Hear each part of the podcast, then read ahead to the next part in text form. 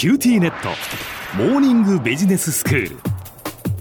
今日の講師は九州大学ビジネススクールでマーケティングがご専門の広垣光則先生です。よろしくお願いします。よろしくお願いします。先生今日はどういうお話でしょうか？はい。今日の内容は1円とか2円とかほんの少しだけ値段を変えるだけで買う人へのインパクトが大きく変わってしまうことがあるというお話です、えー、そしてどうしてそうなるのかという仕組みについてもお話をしたいと思います。はいわかりました1円2円って本当にちょっとですけれどもそれでそのインパクトが大きく変わるっていうこれ具体的にはどういうことですか？はい。あの、これは、あの、皆さんにとってもよく出くわすことなんじゃないかなっていうふうに思うんですが、うん、何かあの、夕食を作ろうとか、あまあ、そういったことでですね、あの、スーパーに買い物に行くとしますね。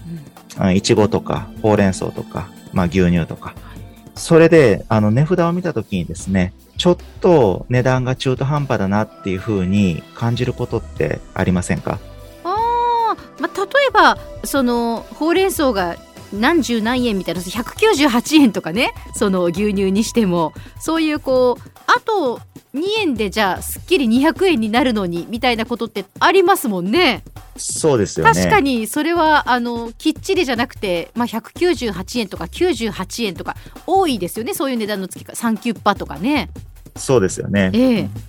あの買う側にしてみたら少しでも安い方がありがたいですし、はい、えー、じゃあなぜそういった値段つけてるんだろうなってでもまあそこまで深く考えることってなかなか少ないんじゃないかとは思いますね。そうですね。なんかお得感があるからなのかなってなんか漠然とは思ってました。あの小浜さんのあのおっしゃることは正しいんですよ、うん、あの実はこれはあの波数価格といって心理的な価格設定と言われるやり方のテクニックの一つなんですね。へあの波数価格のあの波数っていうのは、まあ、ちょうどではないとか中途半端なとか余り物の数字といった意味なんですね。うん、200円ってとてもすっきりした数字ですけど、198円ってなんとなくすっきりしない中途半端な数字ですよね。まあそうですね。どうせならもう200円にしちゃってキリがいいでしょうって思いますもんね。そうですよね。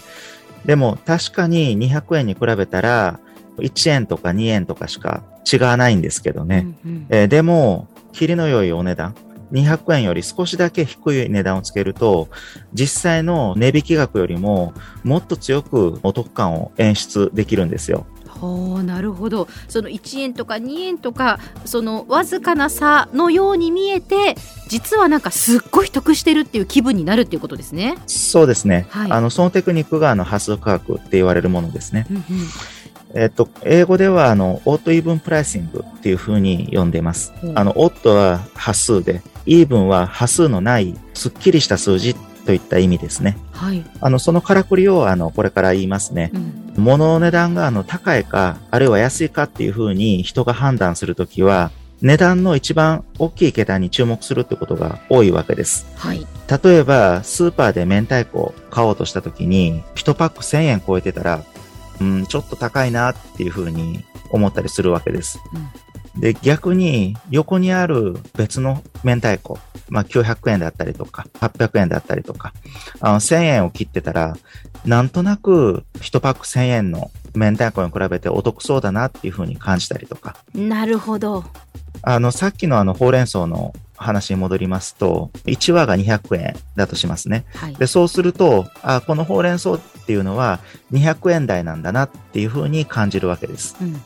でそれが198円だと、あ、このほうれん草って100円台なんだな。今日はちょっと安いから買っておこうかなっていうふうに感じるわけなんです。なるほど。確かに、じゃあ200円と202円なら、本当にあ2円の差でどっちもどっちだなっていうかどっちもそう変わんないなって思うけど200円と198円って同じ2円なのに1桁目が違うだけでこんなに印象が違うんですね。そうなんですよ。えー、この波数価格、まあ、非常に効果のあるテクニックなんですけど、この波数価格の効果をもっと強くさせるっていう方法があるんですよ。小浜さんは、この波数価格の効果、より高めようと思ったらどうされますか？何か工夫が思いつきますか？えー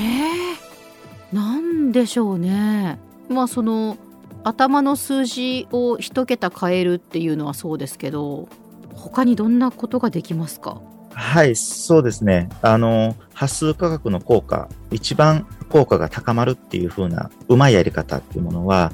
値段の桁を一桁下げてあげるっていうことなんです。はい。えっ、と、例えば、明太子の例を出しますと、1000円っていう風に値段をつけるんじゃなくって、980円っていう風にしてあげることなんですね。うん。こうすれば、1000円台から100円台に値段の桁が変わりますよね。ええええ。まあ実際にはあの20円しか違わないんですけどね。でもお客さんにとっては心理的になんとなく1000円台よりは100円台になってより買いやすいように感じてもらえるわけなんですね。確かに3桁と4桁じゃやっぱ違うんですよね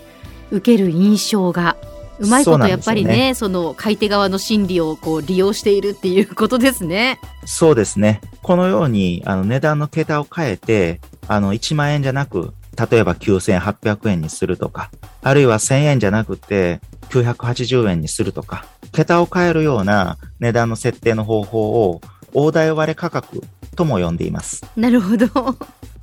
では先生今日のまとめをお願いしますはい。今日はスーパーマーケットやあの他の小売店なんかで、どうして98円とか298円とか、キレの良くない値段の設定がされているのかということについてお話をさせていただきました。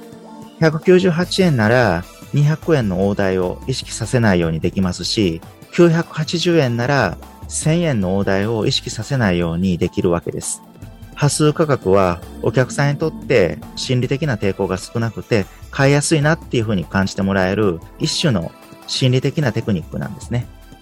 今日の講師は九州大学ビジネススクールでマーケティングがご専門の広垣光則先生でしたどうもありがとうございましたありがとうございました。さて QT ネットモーニングビジネススクールはブログからポッドキャストでもお聞きいただけますまた毎回の内容をまとめたものも掲載していますのでぜひ読んでお楽しみください。過去に放送したものも遡って聞くことができます。QT ネットモーニングビジネススクールで検索してください。QT ネットモーニングビジネススクール。お相手は小浜もとこでした。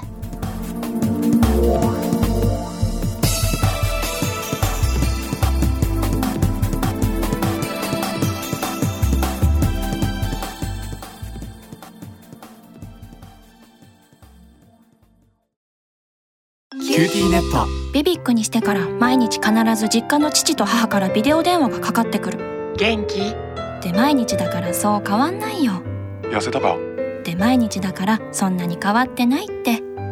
早く子離れしてくれ。温かさとつながっている。九州のネットはビビック